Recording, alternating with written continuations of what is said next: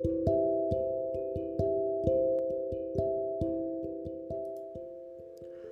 んばんは、真夜中のあやなるです。現在の時刻は朝5時です。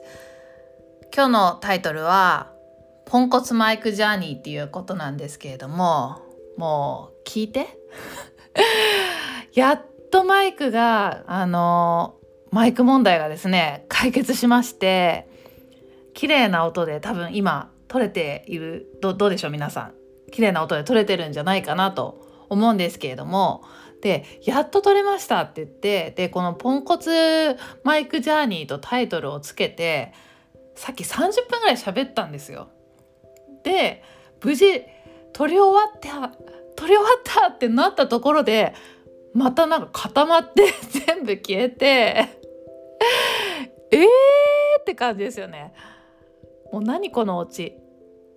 やっと撮れるようになったよって言って撮った音声が全部消えるっていうねことで、まあ、ちょっと30分ぐらいの超大作になっちゃったんでちょっとダラダラ喋りすぎだなっていう反省もあったんでもう気を取り直してもう一回ね今度はコンパクトに撮っていきたいなと思いますけれどもまあ数回前にちょっとこうマイクが環境を変え変えたらうまく撮れなくてでとりあえず iPhone で撮ってみてますなんてことを話してたんですけれども、まあ、その後いろいろね格闘しましてもうちょっと諦めかけてたところが一応やっと解決して今綺麗に撮れてるので、まあ、何があったんだっていうところをね話していきたいと思うんですけれども実はねもうその前にもいろいろ喋ってたんだよ。その辺もちょっともう一回改めて ちょっと整理して喋るわ、まあ、今日のメインは、えーと、そのマイクジャーニーなんだけどあのその前にですねもうとにかく喋りたいことがもういっぱいあるのっていう話をしてたんですけどなんかなかなか収録しようってなるタイミングがないので今日まあ本当は3時ぐらいから取り出したからなんか結構あのいっぱい撮れるかなと思ってね。朝まで何本か撮ろうっていう気持ちで臨んでたんですよ。でもちょっとなんかトラブルがいろいろあってもうすでに5時なんですけれどもまああの収録しようっていうこのこのテンションまでなるのがなかなかタイミングが少なかったりまああの静かな環境でしっかり撮れてっていう時間がなかなか取れなかったりするので今日はねこう一気に撮ってもうとりあえず撮っといてで毎日あげる毎日勝手に上がるようにこう予約設定ができるのでそういうのでやってみようかなと思ってたんですよね。でちょっともう5時になっちゃったんでどこまで頑張れるか分かんないんですけれども あのそんな感じでいろいろ撮っていきたいなと思ってます。でちょっとまず冒頭にねあの言いたかったのが前回の文人主義の反響がいろいろあってあの大変嬉しかったので、まあ、そういう反響もね今後紹介していきたいななんて話を数回前でしたので簡単にご紹介させてもらいたいなと思うんですけれども、まあ、まずねすぐ聞いていただいたのが高ピさん大輝さんたけるさんちょっとあのター続きですけど そしてヤビさん、えー、の早速聞いてくださりコメントいただきありがとうございます。まあ、まだあの数日しか経ってないのでまだの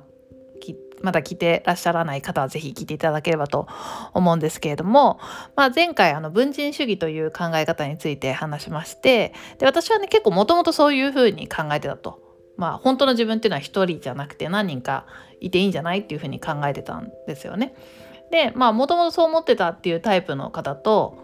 まあなんか今回これを読んでとかこれを知ってあそういう考え方があるんだって思った方といたみたいでそういうなんかこうタイプの違いがねあの皆さんの反応読んでて大変面白かったです。で、えーと、特にねたけるさんはまあ私と同じような感想でなんかそんな風にモヤモヤと思ってたけどこうズバッと言語化してくれたっていう感じがあってすごく好きな本だったっていう風におっしゃってましてで私が挙げた後にですね「ワントークワンミニッツ」というたけるさんの番組で1分間でワンミニッツであのこの本について語ってくれてますのでよかったら皆さんも聞いていただければと思います。まああのポイントがね、まあ、まさにそこだよねっていうところをついてきてくれてますのでまあなんか改めて共感できて嬉しかったです。はいでそしてですねまあちょっとフライングしちゃったんですけど一応今日が毎月1日恒例の読書感想会配信デーなんですよね。あのポッドキャスターのコミュニティ樋口塾でみんなで決めていて毎月1日に読書感想会を上げているんですよ。で あの、まあ、前回読書感想みたいなのをあげちゃったんですけれどもまああの他にもねあげたいものがたくさんありまして今日まあせっかくなんでいっぱい取ってちょっとずつ上げていければと思ってたんですよね。でまあちょっとどこまでいけるか分かんないですけれども、まあ、予告編みたいな感じでこれから撮りたいなと思ってるものを言っていきたいなと思います。まずはですね2021年の小説ベスト3っていうのを取らなきゃいけないんですよ。これは、まあ、去年100冊読書してでその100冊のうち、まあ、30冊近くが小説だったんですよね。であの他にやってるブックテラスという番組の方で、まあ、去年の100冊読んだうちのベスト10を発表させてもらったんですけどその時に小説はもうあえて入れなかったんですよ。もうなんかどこに入れるかすごく難しかったっていうのともう小説だけでもたくさんあるので小説はちょっと別枠でベスト3で発表しますっていうような予告だけしてでそれをまあ読書感想だしってことで2月1日にしようと思って撮っといたんですけどまあ撮っといたのでまずそれを収録したいなと思ってますこの後。でえっ、ー、とあとはですね2022年の1月に読んだ本もどんどん紹介していきたいなと思ってて、これはまあ前回1月1日に、ま、1冊じゃなくて12月めっちゃ本読んだってことで12月に読んだ本を17冊かバーって紹介してたんですよね。それが結構楽しくて1冊じっくりだとなんか結構大変なんですよ。もう前回の文人主義もなんかすごいあのダラダラと喋ってしまったけど、楽しいけどすごく長くなってしまったりまとめるのがすごく難しかったりするのでまああの短くまとめるのもそれはそれで難難しいんだけどなんかどんどんどんどん感想言ってくっていうのは結構まあチャレンジングで楽しかったのでこれをちょっと読書感想会では毎月やっていこうかなと思いまして、えーとまあ、1月に読んだ本の紹介っていうのも撮りたいなと思ってます。でそれと絡めて、まあ、そもそも何でこんなに本本ばっかの話してんのっていうことで、まあ、それがちょっとこう目標に絡んでくるんですけれども、まあ、今年の目標というか今年の抱負をまあ改めて考えてまとめたいななんていうふうに思っています。でまああとはなんか本だけじゃないよねっていうなんか最近本の話ばっかりしちゃってるんですけれども実際はもう動画とかドラマとか映画とかもめっちゃ見てたりするのであとポッドキャストもいろいろ聞いてますしなんかいろんなことやってるのになんか本の話ばっかりになっちゃってるので音楽もね、まあ、一番好きなの音楽ですしっていうところでなんか他のもいろいろ配信していきたいなと思ってましてで、まあ、ちょうどこの週末まあもうオミクロンのこの状況でもうどこにも外に出れずにずっと家にいたんで東京ラブストーリーをですね全部見たんですよね。あの普及の名作の。ちょっとその話とかもねあのしたいなと思ってます。であとずっとなんか話さなきゃなと思って話すきっかけがなんかちょっとなくて遅れちゃったんですけど話したいなと思ってるのがパレコンの話ですねパレコンっていうイベントをやったのでその話もしなきゃなと思ってるんでもうとにかくね話したいことがいっぱいあるからあのまあ今日この後何本取れるか分かんないけど取れるだけ取ってまあちょっとずつ上げていけたらいいなっていうふうに考えてます。でどれもねまあまあ長くなりそうなのであのまあ一回一個っていう感じで分けて配信していければなって思っているのとまああと一回やってねそのままあのどうなってるのと思ってる人も多いんじゃないかなと思うんですけれども「迷えるマヨナル」というね新企画あの一回やったきり放置してるのであれも、まあ、今後ねやっていかなきゃなと思ってます。ネタはねいろいろ考えてるんですけどなかなかあれ重たくてねあのちょっと腰が重たくなってますけど、まあ、それもなんかこう話したいことがありすぎてちょっと後回しになっちゃってる感じもあるのであのちょっと2月はねバンバン上げていこうかなと思います。であとねあのお待たせしましたなのかな？待ってくれてる方ありがとうございましたということでマヨナリストのコーナーの方もですね復活したいなと思っております。えっ、ー、とまあ真夜中のあやなるこの番組を聞いてくれてるマヨナリストの方をお呼びしてでさらに私にどんどんどんどん質問していただくっていう対談企画ですねセカンドシーズンという感じでまあ 10, 10人呼んだところで終わってたので、まあ、11人目をですね明日っていうかもう今日ですね今夜収録する予定でまあこっからちょっとどんどん収録してあげていきたいなと思って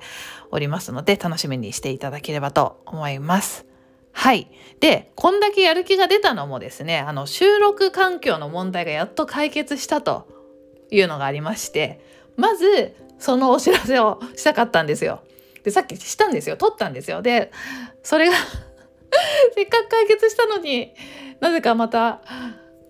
消えちゃってもう本当に悲しいんですけどもうやっぱりバックアップは取らないとダメですね。今はちょっと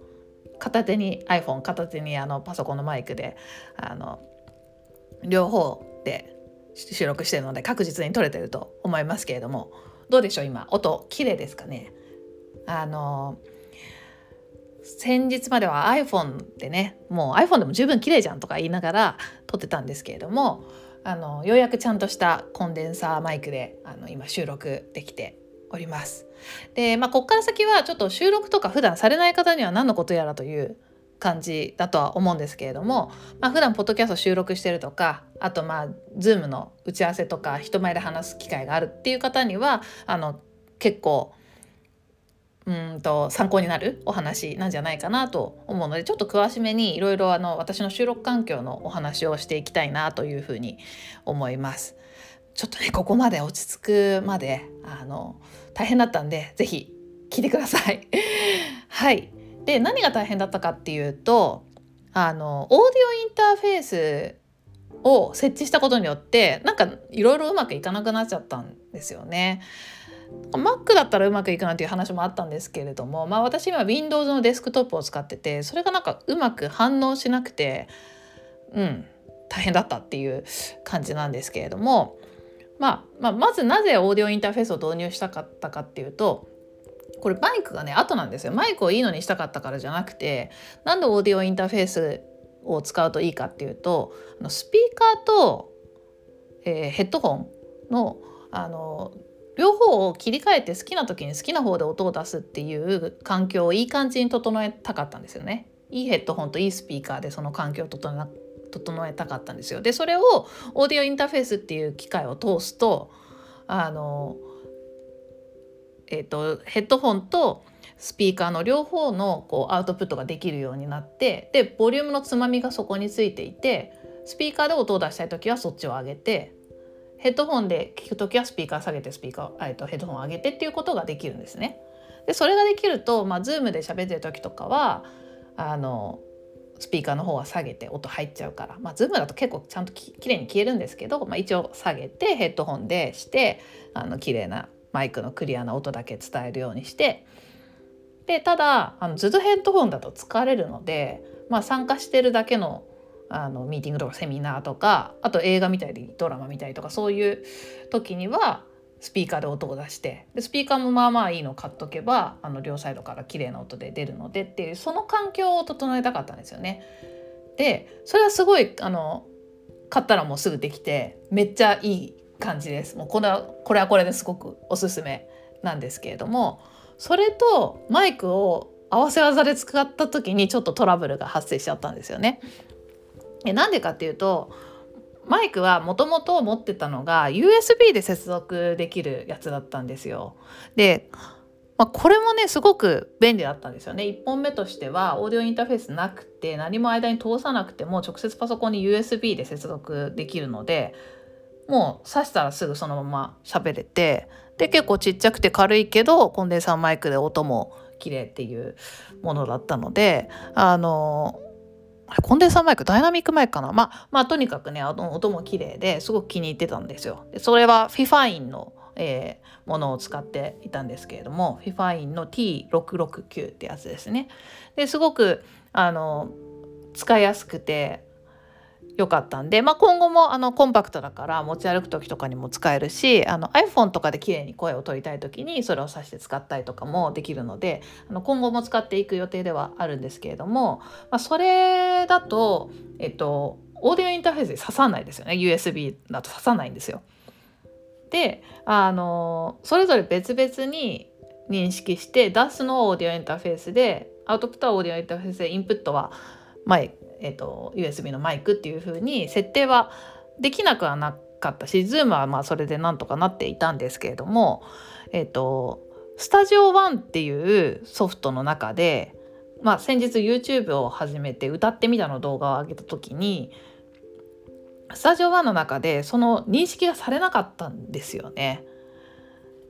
であの認識がされなかったのでそれでこううまく取れなくて、まあ、結局ボイスレコーディングでっていう別のアプリで撮ってそれをなんか合わせるみたいなのでちょっと大変だなってなって。であとなんか FIFINE のマイクもまあとりあえず買ったっていうのもあったんでそろそろいいやつにアップグレードしてもいいかなと。まあせっかく歌っ歌で動画を上げるのでまあもうちょっといいマイクにしてもいいかなっていうのもあってでまあじゃあせっかくだからオーディオインターフェースに、まあ、キャノン接続でぶっさせるそのままさせるあのマイクを買おうってことででまあいろいろ調べてまああのプロの友人の勧めでベリンガーの、えー、UMC202HD っていうのを買ったんですですよね。あ、ごめんなさい。これは間違えました。ベリンガーの UMC202HD はオーディオインターフェースです。で、それとセットでマイクの方は、えっ、ー、と、ベリンガーの同じく、同じブランドの TM1 っていうのを買ったんです。はい。で、ちなみにね、ベリンガーはね、すごくいいらしいですよ。これ私、あの、全然自分自身は詳しくないんであのいつもこういうの買う時はもう一番詳しい方にあの聞いて買うようにしてるんですけれどもあの結構有名なブランドいろいろまあ、あのあえて言わないですけれどもいろいろあると思うんですけれどもあのそういうのって結構ブランド料みたいなのが かかるんですよね。でそれに対してベリンガは結構あの物は同じ性能性能とか同じなのにお値段がちょっと安い感じであのコスパがすごくいいのでおすすめらしいです。ということでまあそのおすすめで2個セットで2個セットでというかまあ揃えてオーディオインターフェースと揃えてベリンガーのマイクも買ったんですけれども今度そしたらあのまあ、LR ってあって L の方に挿してでモノラルで収録したいんですけどなんかあのボイスレコーディングっていうまあ、Mac でいうボイスメモっていう純正のそのもともと入ってるアプリが Windows だとボイスレコーディングっていうんですけどそれで撮る時にあのうまく反応しなくてでそれ結構ググったらなんか結構そういう風になっちゃうみたいで、まあ、とにかくねあの片方からしか撮ったら片方からしか聞こえてこないっていう現象になっちゃったんですよ。でもうどうしようってなってで、まあ、スタジオ1では撮れるのでスタジオ1で撮るかって思ってスタジオ1で撮ってたんですけど今度そしたらなんかちょっと重たかったみたいで途中で切れちゃったりとか急に切れるっていう挙動が何度か発生してで、まあ、樋口塾の1周年の時とかその1周年ですって言って30分ぐらい喋ったやつ撮ったのにそれが全部消えたりとかね、まあ、さっきも同じようなこと起こったけどそんなことがあったりしてちょっとやる気なくしちゃってまあ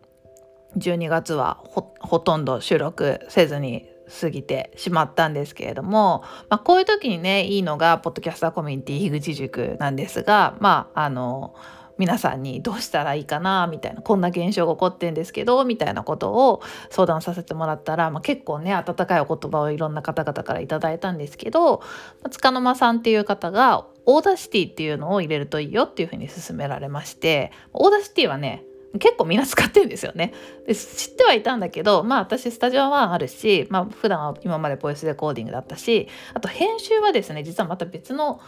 やつであの AV ユーティル AV ユーティル AV ユーティルって読み方はちょっと分かんないんだけどそういうのを使っててまあ動画編集メインなんだけど、まあ、すごいシンプルでボイスもやりやすいのでそれでずっとやるのに慣れちゃってたんで今更まあオーダーして入れてもなーっていうのがあったんですけどまあもう他に解決する方法がないのでとりあえず入れてみようと思って入れたら解決したんですよね。しかもすごいシンプルでオーダーしていいですね。無料なんですけどすごく使いやすいです。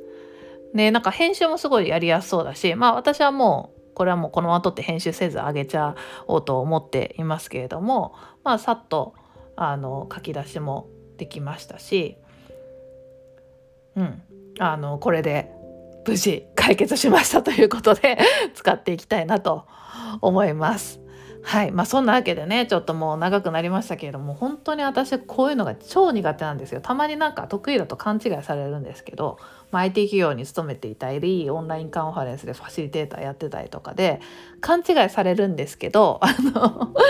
本当にこういうの苦手で私が得意なのはあの得意な人に聞くっていうのが得意なだけなので、まあ、使ってる機材に関しては本当にあの普段音楽の仕事してる人とかに聞いてるのですごく胸を張っておすすめできますけれどもあのこういうのはね苦手なんでもう皆さん助けてくださいっていう 感じです。もうなかなかのポンコツストーリーだったと思うんですけれどもちょっと最後にあの何の機材を使ってるかっていう話をしながらもう12ポンコツストーリーぐらいあの出していきたいなと 思いますけれども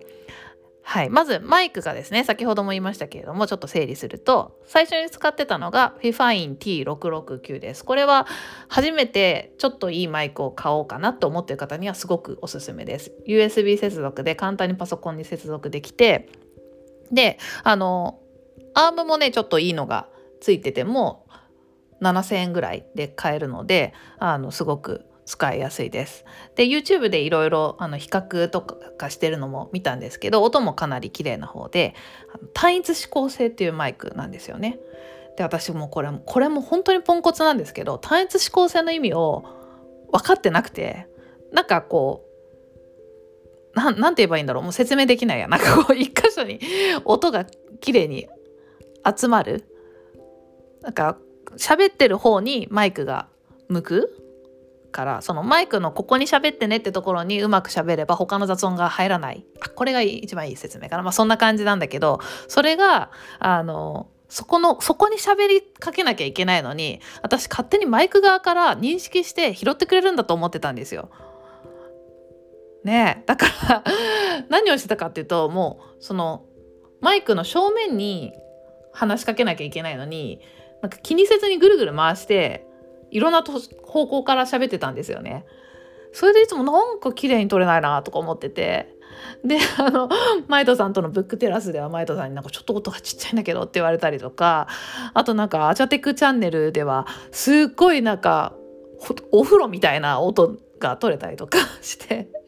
わざとなんか舞台とかにいるような感じの音を取りたい時に反対側から喋ったりとかするとこう遠くから響いてるような感じになっていいらしいんですけれどもそれを知らずに勝手にそういう状態にさすしてしまったりとか しててんでなんかもうちょっといいマイクにした方がいいのかなとか言ってあのいいマイク買ったんですけどまああの ちゃんと使い方は合ってれば FIFA のマイクで十分だったっていう こともあります。まあでもオーディオインターフェースあの買ったのでそれとセットでマイクも買ったってことで今回はまあ良かったと思いますけれども、えー、オーディオインターフェースは先ほど言ったようにベリンガーおすすめで、えー、UMC202HD っていうのが割とシンプルで使いやすいものになります。でマイクの方は、えー、TM1 っていうコンデンサーマイクですね。でこれがねまたあのポンコツストーリーがあるんですけどめちゃくちゃ重くてあの YouTube のファーストテイクとかで出てくるような見た目のごっついマイクでまあなんかボーカルだしと思って買ったけど ちょっとねでかすぎる。しっかりしすぎてるっていう感じです。であのそれを FIFINE のセットでついてきたアームにつくだろうと思って買ったらまあつかなくて。あのまず金具が違うし重さも全然支えられない感じで。で、まあ、しょうがないからちょっとちっちゃいその場で支えられるようなあのなんだろう。えっ、ー、と机の上にポンと置くようなやつを買ったんですけどもうそれも全然ダメでもうすごいしっかりしたやつじゃないと支えられないってことが分かって 結局買ったのがあのライブハウスとかであるようなもうごっついマイクスタンド。もうどうせならちゃんとした安定したやつ買おうと思ってまあこれもあの実際持ってる友達とかに聞いたら安いやつだとフラフラしたりして結局大変だよっていうことでもうこれはねいろいろ調べた結果タマのやつが一番いいということでタマの MS736BK っていう結構あの最近出た下の足の部分がそんなに広がっていないのに